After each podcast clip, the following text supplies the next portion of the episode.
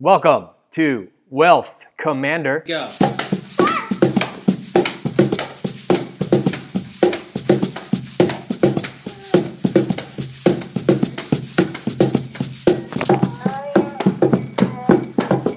My name is not important. Thanks for taking the time to listen again here with Wealth Commander. I have recently had requests to ask me, can you tell us more about making products in China? I could see that you are all ready to ruin your lives in free time and start your own business. And hey, it's your life. So, if this is the road you must travel, then I shall be your noble guide. There are a couple problems in the beginning that can make your new venture uh, a real non starter. There's a lot to take in. I've been doing this for 10 years and I'm always learning something new. So let me share some of the common problems about when, you know, doing this business uh, in China. Are you ready? Here we go. One, you don't know where to start. So in the beginning, there's so many questions like, how do I make a product? And what is this product made of? And what do I know about that stuff? How do I find a supplier, let alone a good supplier? How do I know if the quality is good?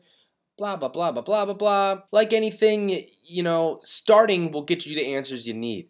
Start making mistakes and learn from them. Make small mistakes and calculated risks. Eventually, you'll be out there making big mistakes and losing money. But hey, you will get to learn from that as well. Experience. Number two, no self confidence and doubt in your entrepreneurial path. Hmm, you have not armed yourself with the tools to protect yourself. The tools you need are called knowledge and experience. Jake the dog has wisely said, Dude, sucking at something is the first step towards being sort of good at something. Hmm, right on, dude. Right on, dude. You are going to suck at this. You just started. Be confident that you're going to get better. Well, unless you're hopeless. I can't help you then. Three, fighting fires. You're constantly fighting fires. There's not a plan. You're trying to pull put out all the fires. You're trying to put out all the fires at once. We call this firefighting. The goal here is to prevent fires from even starting. If you're not following a plan, this can lead to missing important timelines and it can cost real opportunities in business. Make a simple plan and stick to it. See where it goes wrong, adjust, rinse, repeat. Washing your hands is very Number four, giving up because it doesn't produce the results that you want right away. Now, in fear that this starts sounding like a, a pep talk, you got to put in the time and hard work to get you there, and it just won't happen very fast. Mm, So, you know, what happens when we start facing, you know, mounting adversity?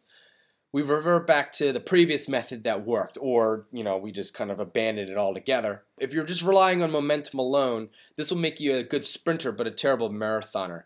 Sports analogies, all right. Now, does this sound like you?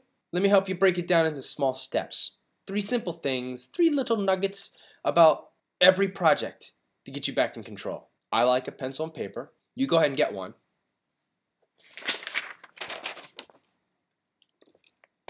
All right. Okay, I got it. Are we ready? Let's go. I will wait for you. Go ahead. Waiting for you, I'm waiting. Number one, prospecting. Number two, setting up for success. Number three, understanding manufacturing and getting your product done. Let's hit it with the first one. Prospecting is more about finding a product or a supplier, figuring out how it should work, how it all gets put together. It's about setting up a roadmap to follow. Now, I think if you're uh, if you're a man listening to this, your first instinct is to open up the box, look at that instructions, and just throw it across the room and continue with a wild abandonment to get that screwdriver and start just putting things together. I'm with you. But in this case, it costs you money. So I don't like losing money. I only have like three figure business, four figure business. You know, that's uh, not enough taco dinners to go around. So you have to make sure you follow some directions. You know, at least go up to number five. Look, a clear path to a goal will help you achieve a certain project. So let me list out some simple examples for you. What is your product? What is your time frame to get this completed? What type of project is this? You know, are you just doing it one time? Or do you see like a long-term relationship with the supplier going forward? Or is this something you're gonna have to repeat every week or month or every quarter. And finally, you got to figure out what matters to you when you're doing this. You might be thinking, Wealth Commander, isn't it just a cheap price and great quality is all I need? I suggest you think about four items. Here we go quality, quantity, price, and speed. These are going to be the ground rules that you're operating on, right? This will help you figure out how you're going to choose your product and choose your suppliers. I'm going to expand on that a little bit later. For now, you should have been writing it down and you know you're going to be able to come back to it later. Now, if you're driving, maybe you can have your assistant uh, write this down for you. Number two, setting up for success. Now, I'm not talking about, you know, some mental mumbo jumbo visualizing your success crap. We will save that for the next guided Wealth Commander meditation episode coming up. Oh, that's going to be a good one. Look, once you have written out the items for yourself from the prospecting section, you now have to move on to figuring out what items you need to get online now so you can move easily in the future. It's like setting up for a game of checkers or strategy for Connect 4. You know what your project is or product.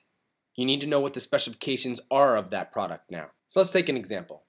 If we're talking about buying blank 3.5 diskettes, for example, you need to know what material do I want that beautiful jewel case to be on the outside? A cleared colored case or that boring gray? How many megabytes of storage do I need? Do I want a 10 pack, a 50 pack, a 100 pack? IBM or Mac? Take all these details and place them in a Word, Excel, notebook, or your favorite CDR for easy referencing. You will need these specifications to send in your first email to suppliers. It's also good to keep these notes for yourself so you can always refer back to about what your specifications are. Mommy, look, I'm a good Now it's time to have a look on Alibaba or Made in China for your product or supplier. You now know that what you're looking for, how many, and what timeline you need to achieve this in. So, you know, pat yourself on the back or pat me on the back. This feels pretty good at this point. It looks like you've actually accomplished something here, huh? Finding the right supplier is going to be in a whole another episode, but I'll promise I'll go over that in the future. You got to be patient here. I don't think you're going to go and find someone here in the next couple days anyway. So, now that you've sent these emails out all over these people with your specifications and doodly da do about your junk, now you should be getting some responses back, some quotes. Be taking all these quotes and putting them back together on you know one large Excel sheet so you can kind of compare the pricing and get an uh, apples to apples comparison or bananas to bananas or cat to cat. The, the point is that you can reference the same information uh, across from each other. Choose any uh, object that you wish to prefer to use in that analogy. It will be important that you can compare these prices easily so then you can make the best informed decision. So, next up is understanding manufacturing and getting your product done. Starts with getting a sample made of the product. Now, remember, fast is bad, steady is good. Gotta keep it fresh in the hood. You gotta keep repeating this mantra fast is bad, steady is good. Gotta keep it up fresh in the hood. In the past, all the major mistakes I've ever made are from going too fast. Nothing good comes from rushing a complicated project. Getting a sample made of your product could range from, you know, just simply adding a logo or changing some packing items to complete the marketing, um, making something totally custom, and it could take like two months to make just to get a sample. And it could also cost a lot of money.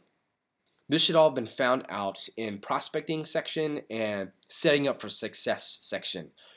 In the end, you should be getting a perfect or almost perfect sample before you put a deposit down on a large order, right? You need to make sure you and the supplier all understand the project and what potential problems it may have in the foreseeable future. I think this is a good place to stop. Hopefully, you have taken some notes to review. In the next podcast, I'm going to move on to the next steps. Let me know how you made out on these first steps. Having a good time? It's 11 o'clock. Mm, you bastard. Doubting this is for you? Or maybe you're just been distracted because you're hungry? If so, maybe uh, after you eat, come back and listen to this again. Remember your pencil and paper. If he answered yes to any of the above, these are all acceptable answers. We will pick up where we left next time. Thank you for listening to Wealth Commander. Ooh, ooh, me's my mistakes. ooh, ooh. So, all right. editing for you. Ooh, ooh. Support me, oh, hey. And Have to what hear this crap, crap.